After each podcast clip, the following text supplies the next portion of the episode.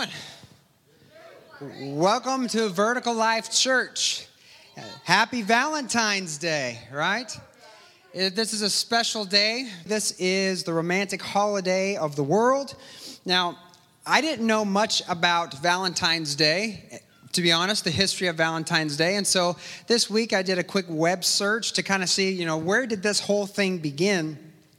And uh, according to uh, Wikipedia, because, you know, that's the most reliable source on the internet, uh, but I did verify this, this is actually a thing. Uh, Valentine's Day is no, also known as Saint Valentine's Day, or the Feast of Saint Valentine, and it's celebrated in many countries around the world. However, it's not uh, a public holiday in most of those countries, and so America is one of the select few that actually has it as a kind of a national holiday. But Saint Valentine's Day began as a liturgical celebration of one of, uh, in honor of one of the early Christian saints in the Catholic Church named Valentinus. Now, there have been several different martyrdom stories or how he was uh, killed for his faith that have been told over the years. But basically, uh, the popular account of Saint Valentine of Rome was that he was imprisoned for performing weddings for soldiers. Rome thought that men who got married made them weak because their hearts were torn and, and they cared more about their families than their country. And so they had made it illegal for certain soldiers to get married. And Valentinus was ignoring that law and marrying them anyways. And uh, uh, so while, especially during the uh, the persecution of Christians under the Roman Empire. And according to legend, during his imprisonment, he healed the daughter of his jailer, uh, Asterius. And a recanting of the story, a recounting of the story states that before his execution, he signed a letter, "Your Valentine," as a farewell to his jailer. And so it's believed that since then, that's where we get the passing of Valentines, the, the cards. And it's also believed to this day that it was first associated with romantic love in the circle of writers of history like Geoffrey Chaucer in the Middle Ages and uh, the tradition of courtly love. In uh, eight, the eighteenth century England, it evolved into an occasion where lovers expressed uh, their affection for each other by presenting flowers, off, um, offering confectionery, or sending greeting cards, affectionately called Valentines.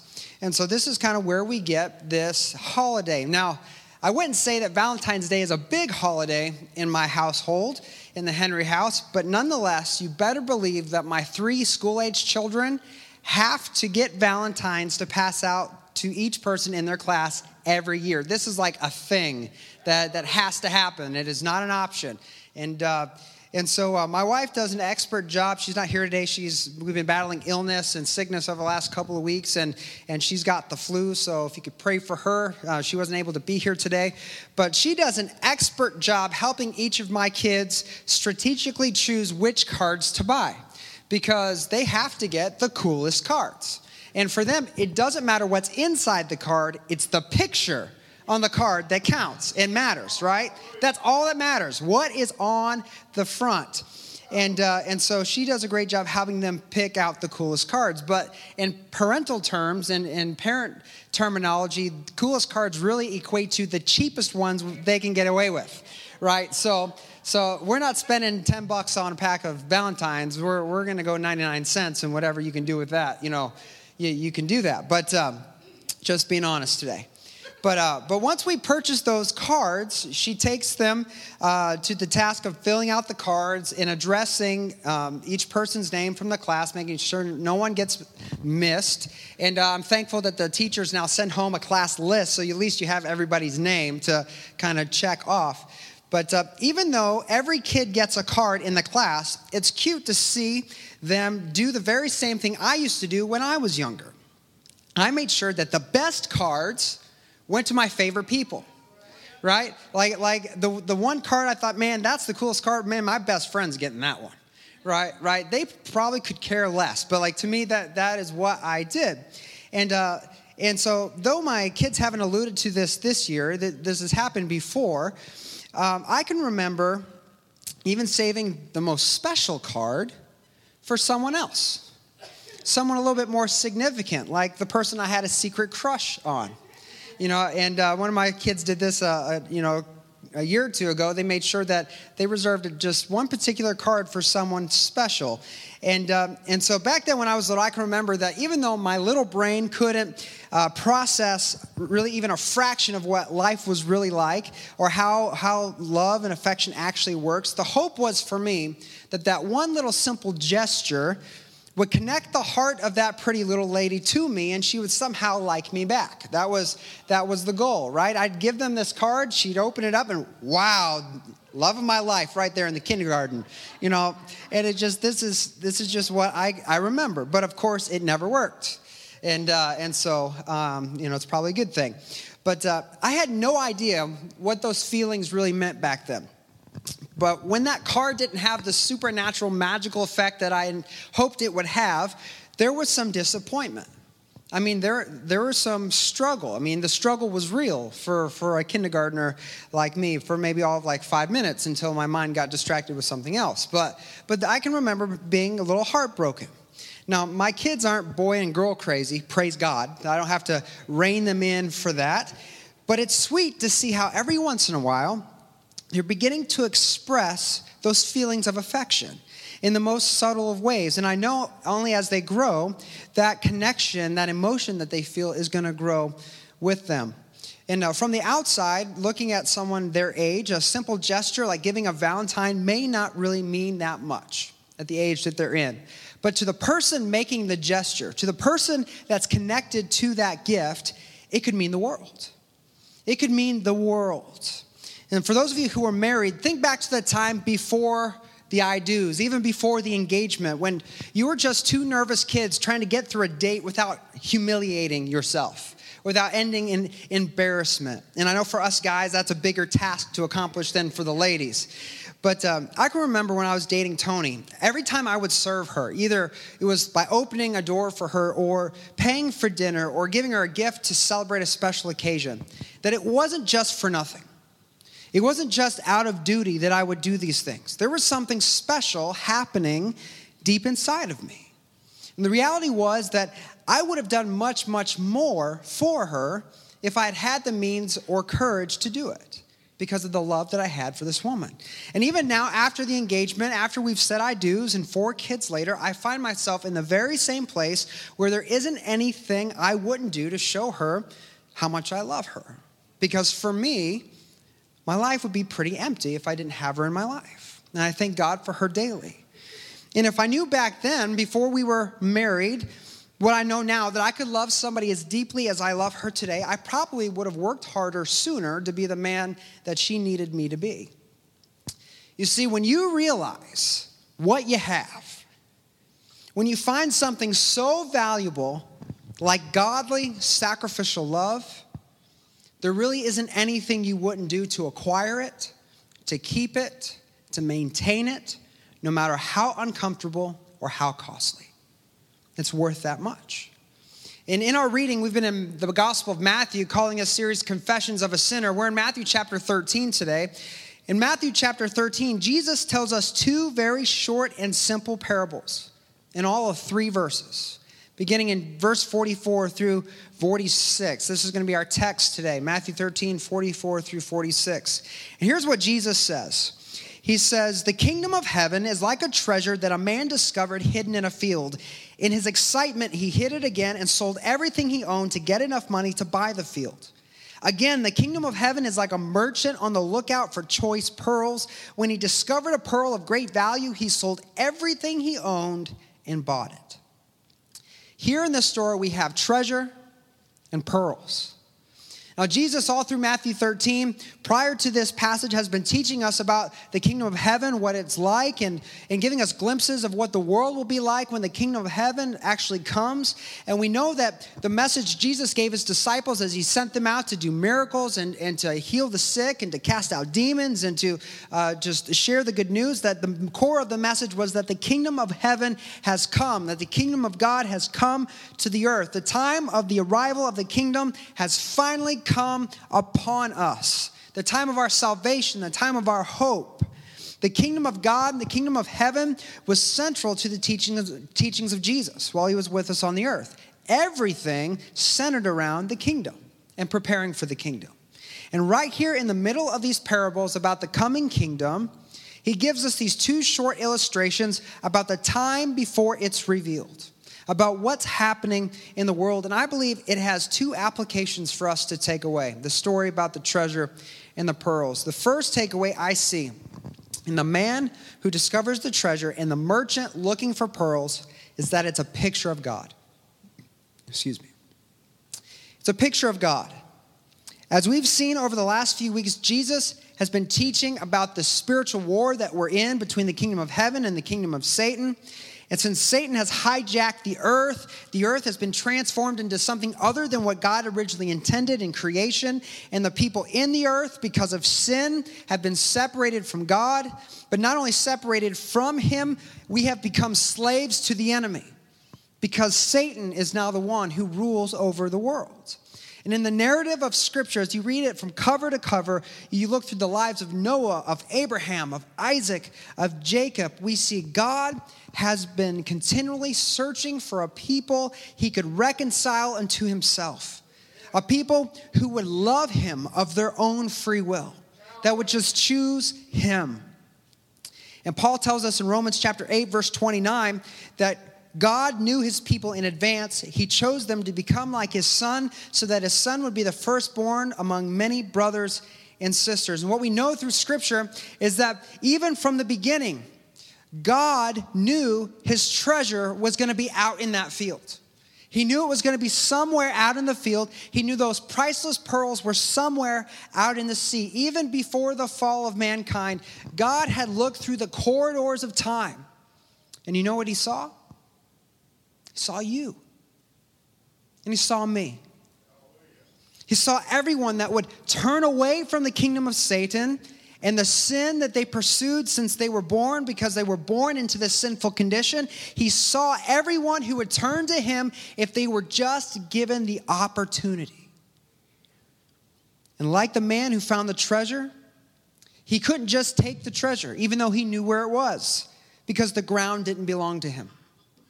And he would have become a thief if the man had just dug up the treasure and ran with it. And the same is true with us. God couldn't just make us love him. Mankind dwelled in Satan's domain. And because he, God gave us free will in our creation, even though he made us in his image, that image was given free will, that we had the right to choose God or choose to walk our own way. And because God had given us that right, if he had taken that right away and forced us to love him, he would have become a thief, stealing back what was rightfully given to us, just like Satan had stolen the rights to the earth from mankind. God had no rights to our hearts. That is something that belongs to us because he gave us that autonomy when he created us. If God had just forced us to love him, that would have undone all of creation, because the righteous and holy one would have become sinful just like us. The righteous God would become unrighteous. So like the merchant and the sailor, God devises a plan. God went into his treasury and said, what do I have that is valuable enough to purchase their freedom so that they have a choice, so they have opportunity to choose? What do I have that I could sacrifice that would be enough to secure the treasure and those pearls? And the answer was Jesus. That's the answer. God looked at his son and said, my most valuable possession, I'm willing to sacrifice, I'm willing to bankrupt all of heaven to guarantee that one day the treasure in the field and those pearls in the sea can be mine. Because when you are motivated by godly love, by selfless and self-sacrificing love, you are willing to stop at nothing to have and to hold on to what you find to be very precious. And so in Christ, we see through the unfailing love of God, God puts his people, his treasure before himself. God sends Jesus as the payment to secure the rights to the land and to buy the pearl and to have privilege to dig up the treasure. Hallelujah. And by doing so, he became wealthier than ever before. as the heavenly treasury now is being filled with sons and daughters. And it continues to be filled today as the gospel is preached all over the world. And it will continue to fill until the day Jesus returns to claim once and for all what is rightfully his. The first application for us is this represents God. The second takeaway is that it's also a picture for us. It's a picture of us. You see, deep within the human soul, since the very fall of mankind, since that first fracture when sin enters into the world, deep within us has been this quest for meaning. Because that's what was lost at the fall. Our meaning, our purpose, when we were separated from God. And there have been many who have tried to answer this question, what is the meaning of life? Why do humans exist? What's the purpose? Why do we even breathe the air? What is the reason why we are here? And in so doing, over the course of thousands and thousands of years, many different schools of thought have arisen and developed in an attempt to answer this question. In our world today, we have uh, schools of thought such as Platonism, Aristotelianism, Cynicism, Cyrenaism, Epicureanism, Stoicism, Classical Liberalism, Kantianism, Utilitarianism, Nihilism, Pragmatism, Existentialism, Absurdism, Secular Humanism, Logical Positivism, mo- uh, Postmodernism, Naturalistic Pantheism, Mohism, Confucianism, and Legalism, just to name a few. All trying to answer why do we exist? And these are just some of them. These are the philosophies of the world. It's like our world, since our separation from God, has been searching the field, looking for that priceless treasure, only to dig empty holes. Searching for that priceless pearl in the sea, only to find cheap imitations. Everyone is looking for the gate to the kingdom of heaven, but it remains hidden to those who are blinded by the kingdom of our enemy. Because deep down, what I think we all know, even though some, some try so very hard not to admit it to themselves, is that we know what the meaning of life is. It is loving and being loved by God. That's the meaning of life. That's the purpose of life. It's having a relationship with our Creator. And what I believe this is a picture of, these two very simple stories for us, this picture for us is the aha moment. The aha moment when you realize the truth of the gospel. See, God uses the gospel like a treasure map, with the X leading you to the treasure, except the X is more like a cross, and the treasure is what we call salvation. When you realize that you who are a dirty sinner, you've committed more crimes against God, who is the creator of all that is seen and unseen, who is righteous and holy and perfect, you have committed more crimes than can be counted by human means. When you realize that because of the cross of Jesus Christ, all those lies you've told, all the times you've stolen, those times you've cheated, those times you've betrayed, those times you've acted out of anger and hatred and bitterness, those times you've shed innocent blood and made others be accountable for your mistakes. Every time you've chosen to live outside of God's will for our lives, every wicked thought and every evil deed, that none of that matters anymore. None of it. When you understand the height and the depth and the expanse of God's grace and love toward you, when you finally comprehend what God is offering you, complete and total forgiveness of every wrong, and all you have to do is believe? I mean, are you kidding me?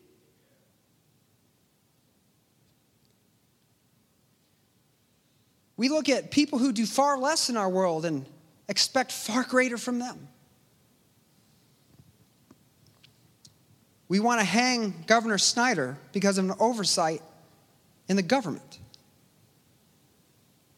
And we've done all this against God, and we just have to believe for forgiveness. I look at God and I say, God, do you know what I've done? Do you understand what I've become, who I've hurt? Do you understand what I'm capable of? Do you know that I'm probably going to continue to make the same stupid mistakes time and time again, the same dumb decisions all of the time? Yet all you say, all you want from me, let me make sure I have this right, is to believe on the name of the Lord Jesus Christ and I get to be saved? Like, seriously? I mean, when you think about it, it's almost absurd. How incredible is that? How incredible. And not just that we get to be forgiven and saved, but that that loving relationship that's been withheld from mankind for so long because of sin is now yours to freely enjoy. It's now available to you and to empower you to live a different life where your past can no longer define you and your future is defined by God's good plans and purposes for your life. God who was so distant before, now he's going to come live inside. The God of the universe is going to come live inside of you. Because you believe. You were separated by sin, but now because of belief, you are reunited again. He's going to live in you and walk with you through this life to teach you, to encourage you as he leads you in his love. And to add more frosting to the cake, I'm a frosting guy. When people scrape the frosting off, I scoop that up and plop it on mine. That's, I, that's what I do. So for me, frosting is the best part. So to add more frosting to this cake, what is not just the salvation and the relationship, but what's waiting for you on the other side of this life is the kingdom of God, where you get to live forever and forever and forever, never to feel sorrow, to feel pain, never to mourn again, never to be sick again, never to experience loss ever, ever, ever, ever, ever, ever, ever, ever, ever, ever, ever again. There is no ending to this relationship, to this love, to this grace that we get to experience. You will know complete and total peace forever and forever with a God who's watching over you like a father watches over his child. When you have that aha moment, when you're awakened to the love of God in your life, the only response to it is tell me what I got to do. I'll do anything. I'll give anything to possess that treasure. Lord, I surrender. I give you my life. Some have called this the great exchange. He takes our sin, but then he gives us his righteousness. This is what fuels the joy of the Christian life. But so often, we forget the benefits of our salvation. Psalm one oh three, verse two, psalmist says, "Let all that I am praise the Lord. May I never forget the good things he does for me." You see, we live in a world that is in a constant state of searching for meaning, and sadly, many Christians live like they're still searching too.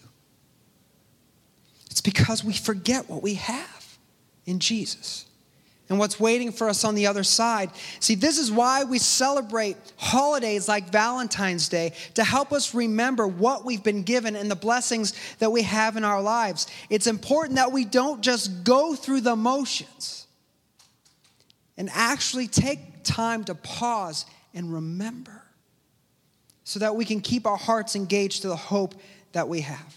Hallelujah. King David in Psalm sixty-three, he writes this, he says, "Oh God, you are my God. I earnestly search for you. My soul thirsts for you. My whole body longs for you in this parched and weary land where there is no water. I've seen you in your sanctuary and gazed upon your power and glory. Your unfailing love is better than life itself. How I praise you. I will praise you as long as I live, lifting up my hands to you in prayer. For you satisfy me more than the richest feast. I will praise you with songs of joy." Today, if you are struggling with purpose, if you're struggling with meaning, Maybe you have an overall dissatisfaction with your life. I get it. I've been there.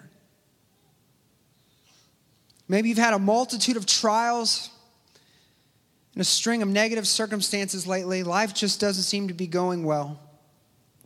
And you're at the place where you are questioning what is true anymore. Does all this faith stuff even matter?